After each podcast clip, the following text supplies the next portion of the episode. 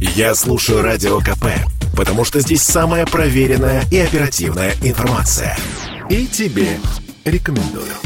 Германия остановила сертификацию «Северного потока-2». Немецкий регулятор объяснил свое решение тем, что это временные сложности. На фоне этих новостей акции «Газпрома» стали падать. Они потеряли в моменте около 2%. Правда, падение уже компенсировали, потому что вместе с этим подскочили и цены на газ. Как говорит ведущий аналитик Фонда национальной энергетической безопасности Игорь Юшков, новость про остановку сертификации стоит рассматривать с двух сторон.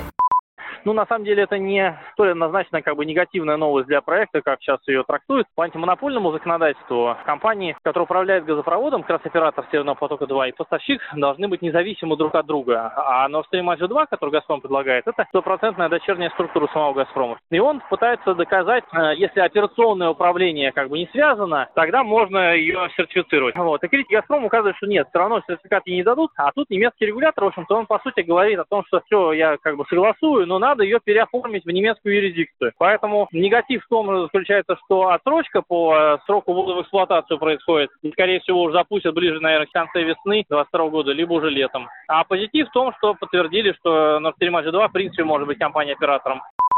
Приостановка сертификации не скажется на длительности рассмотрения заявки. Оно будет продолжено после получения нового пакета документов и завершится, как и планировалось, в ближайшие 4 месяца, заявили в Федеральном сетевом агентстве Германии. Ранее звучали заявления о том, что «Северный поток-2» запустят в конце этого года, но теперь сроки сдвигаются. Политолог Георгий Бофт объясняет, почему это происходит. Процедура сертификации занимает 4 месяца. Никогда не было в реальности срока, что он запущен будет до э, конца нынешнего года. Это говорили российские представители. Э, они просто не в курсе этой процедуры. Поэтому нет никаких мотивов у Германии ускорять этот процесс, чтобы делать одолжение Москве. Тем более в нынешней острой политической ситуации миграционного кризиса, что еще больше мотивирует их действовать строго по процедуре. Политолог считает, что вероятность того, что «Северный поток-2» запустят весной-летом будущего года, составляет 80%, и 20% за то, что старт прокачки газа в 2022 году так и не случится. Александр Фадеев, Радио КП. Это спорт неприкрытый и не скучный. Спорт, в котором есть жизнь. Спорт, который говорит с тобой как друг. Разный, всесторонний, всеобъемлющий.